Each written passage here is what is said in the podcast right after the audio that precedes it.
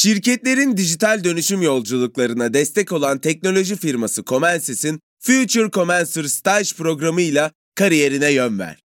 Comensys kariyer sayfasından son başvuru tarihi 22 Mart. Açıklamalardaki linkten hemen başvur, tutkunu uzmanlığa dönüştür. Salus online terapinin yanında size özel ücretsiz içerik planıyla kişiselleştirilmiş bir deneyim sunuyor. Siz de nefes ve farkındalık çalışmaları, meditasyonlar ve çeşitli egzersizlerden faydalanabilirsiniz. Değişim ve gelişim sürecinde hem fiziksel hem de mental sağlığınızı destekleyebilirsiniz. Kendi en iyinizi yaratmak için Salus uygulamasını indirin. Başlangıç 10 koduyla %10 indirimli kullanın.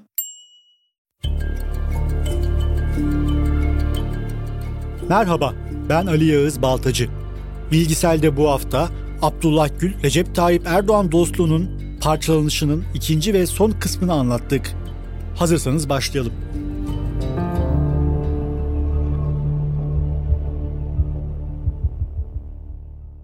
Abdullah Gül'ün eşi Harunisa Hanım belki eşinden 15 yaş küçük olduğu için belki de eşinin tüm olaylara karşı sürdürdüğü aşırı derecede sakinlikten dolayı daha cevval bir tarza sahipti.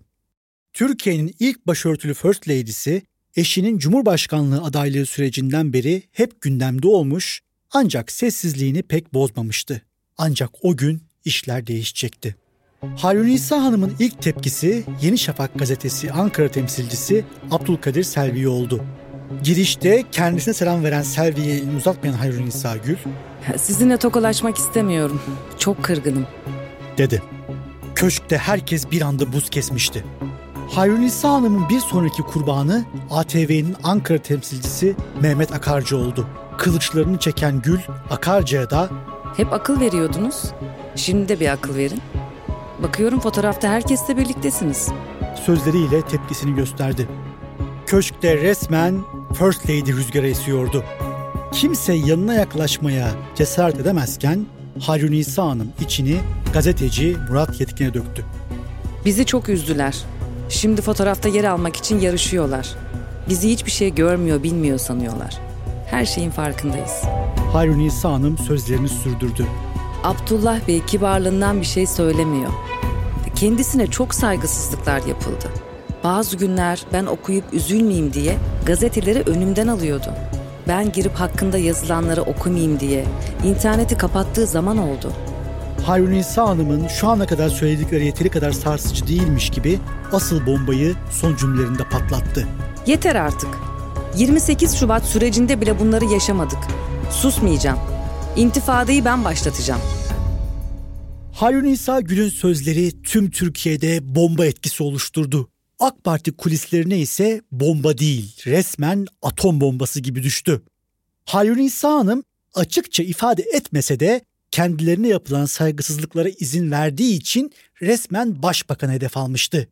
Türkiye'de İslamcıların en büyük travmalarından olan 28 Şubat'ı örnek göstererek o gün bile bunları yaşamadık diyen Gül açıkça bir yıldır üstlerine gelen AK Parti medyasıyla hesaplaştı.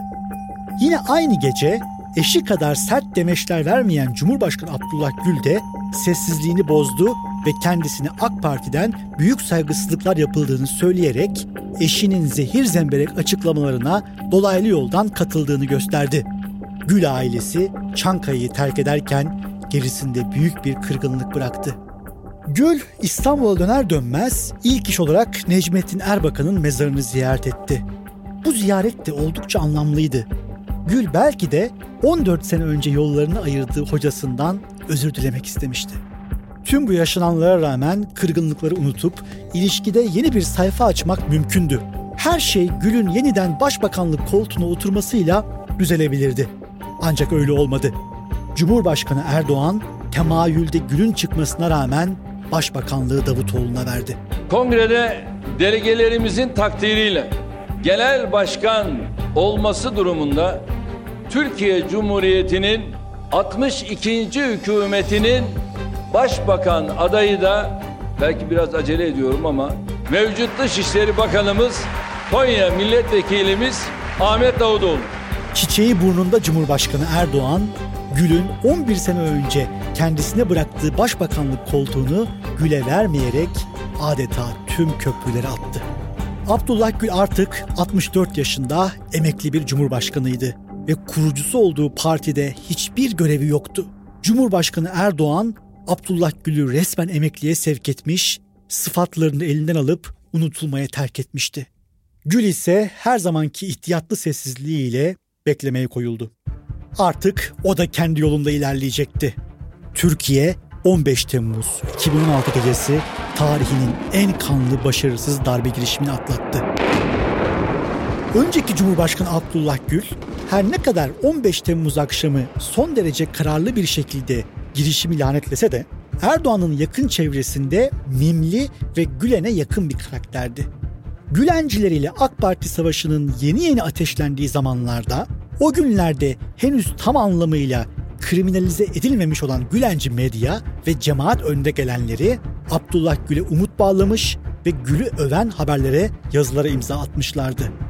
Hatta ve hatta yine savaşın henüz ilk safhalarında Fethullah Gülen Gül'e uzun bir mektup göndererek sürece müdahil olmasını rica etmişti. Abdullah Gül de 17 Aralık 2013-15 Temmuz 2016 arasında geçen dönemde Erdoğan'ın Gülencilere yönelik sert sözlerine destek vermemiş ve sessiz bir dönem geçirmişti. Tüm bunlardan dolayı Abdullah Gül iyiden iyiye AK Parti çevresinden kopmuş ve uzaklaşmıştı. Önümüzdeki günlerde intifada başlatmayı düşünüyor musunuz yoksa siyaseten sadece emekli misiniz bunlar? Yuma. Çok güzel soru sordun. Bravo. Tebrik ederim seni. Var mı başka soracağınız? Var mı başka bir sorunuz? Gül sessizliğini işte o günlerde bozdu. 2016 yılının Mart ayında Kayseri'de yakından tanıdığı Boylak ailesinin FETÖ kapsamında soruşturmaya alınmasına tepki gösterdi. Boydaklara destek verdi. Boydak ailesi çalışkanlığıyla, dürüstlüğüyle, hayırseverliğiyle bilinen bir aile. Türkiye'nin önemli sanayicilerinden ümit ederim ki daha fazla rencide edilmezler. 15 Temmuz darbe girişimi bastırılıp Gülen cemaati topyekün FETÖ adıyla bir terör örgütü olarak devlet literatürüne girdiğinde koyu reisçiler ve pelikan tayfası Gül'e inceden dokundurmalar yapıyor, sizinkileri kurtaramadın minvalinde yazılar geliyordu. Türkiye'nin o hal sürecinde başkanlık referandumuna ilerlediği süreç boyunca bu sefer ilişkileri düzeltip yeni bir sayfa açma fırsatı Gül'ün eline geçti. Cumhurbaşkanı Erdoğan Kayseri'de düzenlenecek Evet mitingine Bülent Arınç vasıtasıyla Abdullah Gül'ü de davet etti.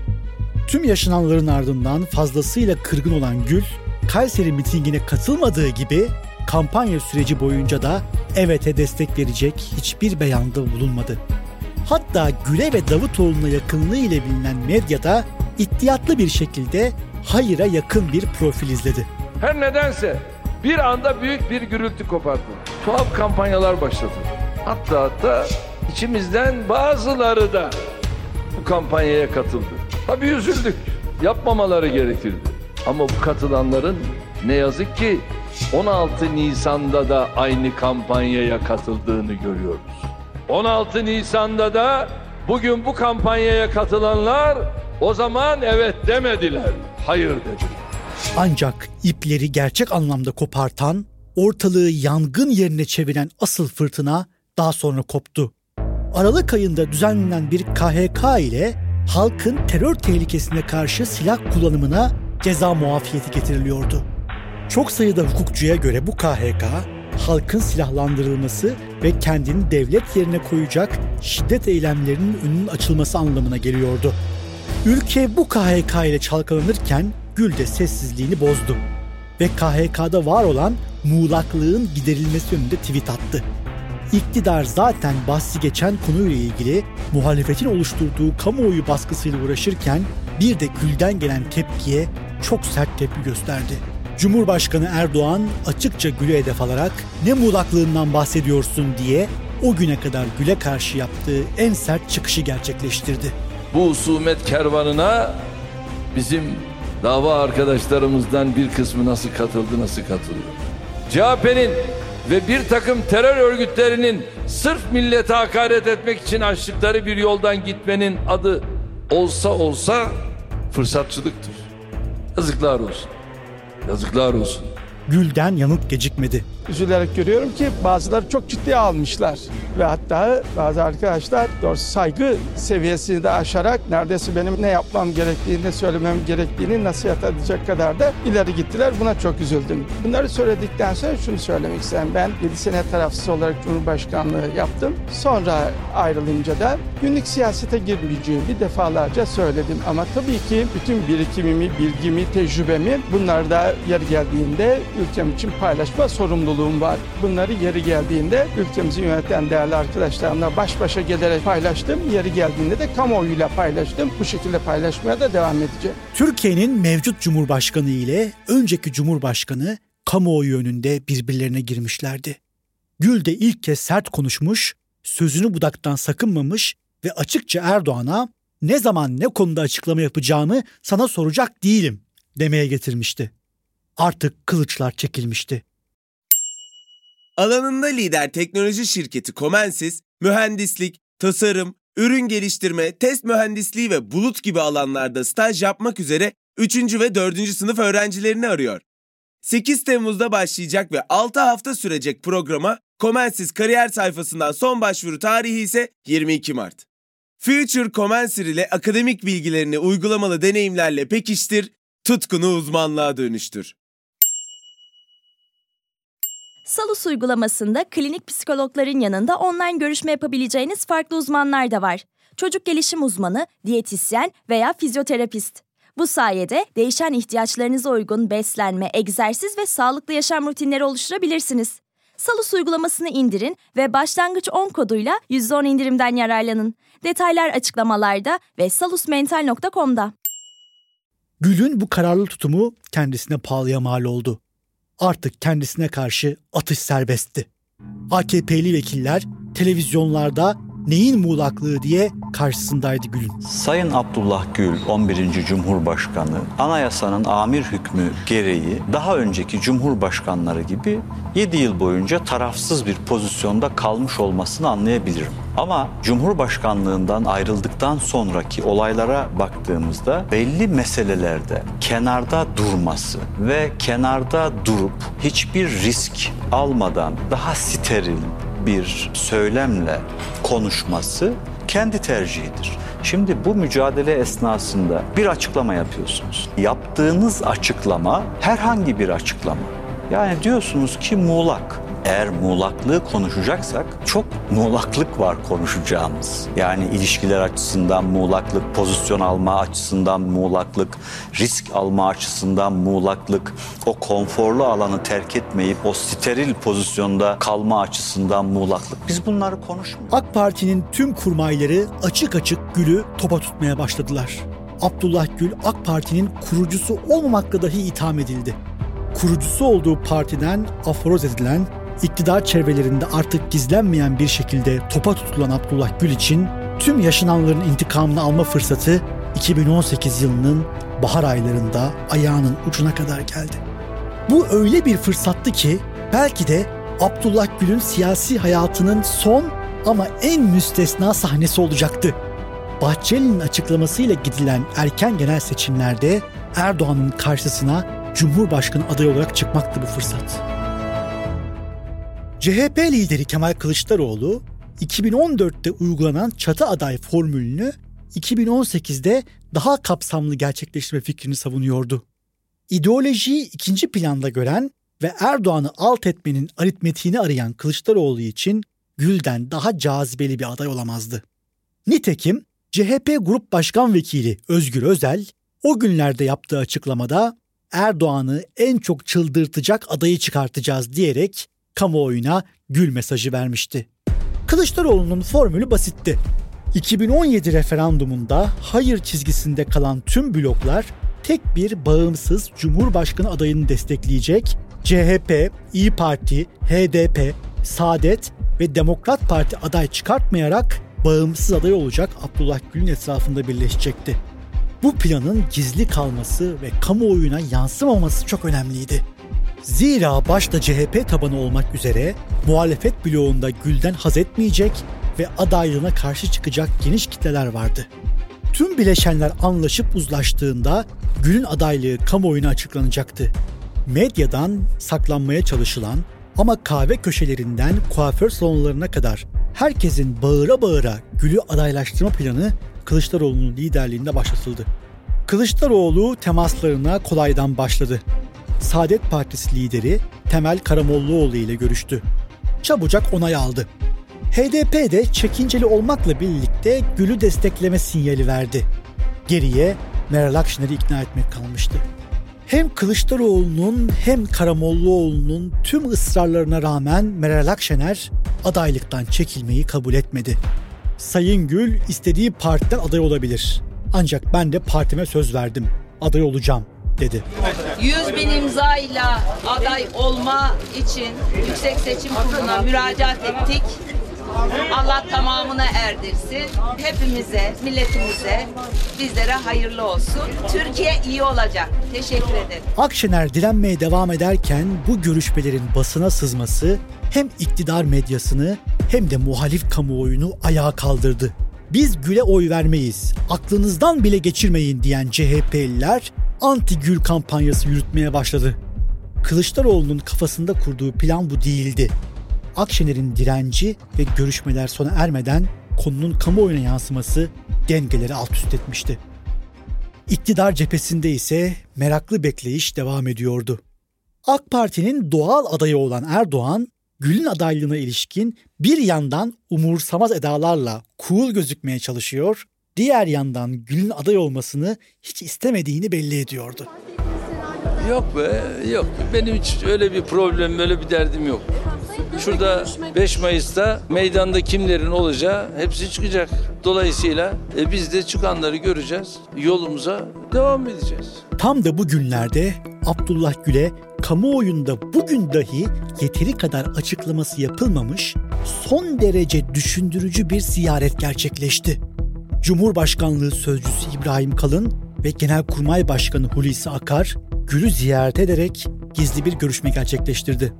Adaylıkların açıklanmasına çok kısa bir zaman kala vuku bulan bu gizemli ziyaretin sebebi ise elbette belliydi.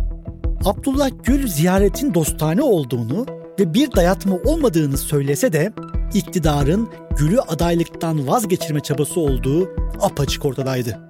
Çok kısa bir zamana sıkışan ve Türkiye'yi günlerce diken üstünde merak içinde tutan bu adaylık gündemi en sonunda sonuçlandı. Meral Akşener ikna edilemedi. Ortak adaylık formülü rafa kalktı. Saadet Partisi'nin Gül'e yaptığı bizim adayımız ol teklifinde Gül kabul etmedi. Kameraların karşısına geçen Gül, toplumsal mutabakatın sağlanamaması sebebiyle adaylığının söz konusu olmadığını söyledi. Temel Bey'in yaptığı temaslar sonunda böyle bir geniş bir mutabakatın ve arzunun ortada olmadığı da gözükmüştür. Dolayısıyla adaylığımla ilgili bir süreç artık söz konusu değildir. 24 Haziran 2018'de Muharrem İnce, Meral Akşener, Selahattin Demirtaş, Temel Karamollaoğlu ve Doğu Perinçek'e karşı yarışan Erdoğan ilk turda seçimi kazandı. Gül ortak aday olsaydı ne olurdu sorusunun yanıtı ise hiçbir zaman bilinmeyecek. Saadet Partisi'nin adayı olmayı kabul etmeyip tüm muhalefetin kendi etrafında birleşmesinde ısrar eden Gül, 30 yıllık siyasi hayatının belki de son tangosunu elinin tersiyle itmiş oldu. Gül'ün bu kararında İbrahim Kalın ve Hulusi Akar tarafından kendisine yapılan ziyarette konuşulanların ne derece etkili olduğunu ise bilmiyoruz. Görüşmenin üç tanığı da hayatta ama hiçbirisi bu görüşmenin içeriği hakkında konuşmaya hevesli değil.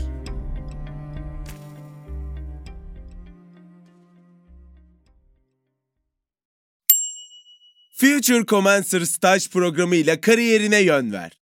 Comensis 6 haftalık staj programı için 3. ve 4. sınıf mühendislik öğrencilerini arıyor. Comensis kariyer sayfasından son başvuru tarihi 22 Mart. Açıklamalardaki linkten hemen başvur, tutkunu uzmanlığa dönüştür. Salus yetkin psikologları ile terapiyi her yerden ulaşılabilir kılmaya devam ediyor. Yaşam tarzı değişiklikleri, adaptasyon sorunları, yalnızlıkla başa çıkma gibi konularda online terapi desteği için Salus uygulamasını indirin. Başlangıç 10 koduyla %10 indirimli kullanın.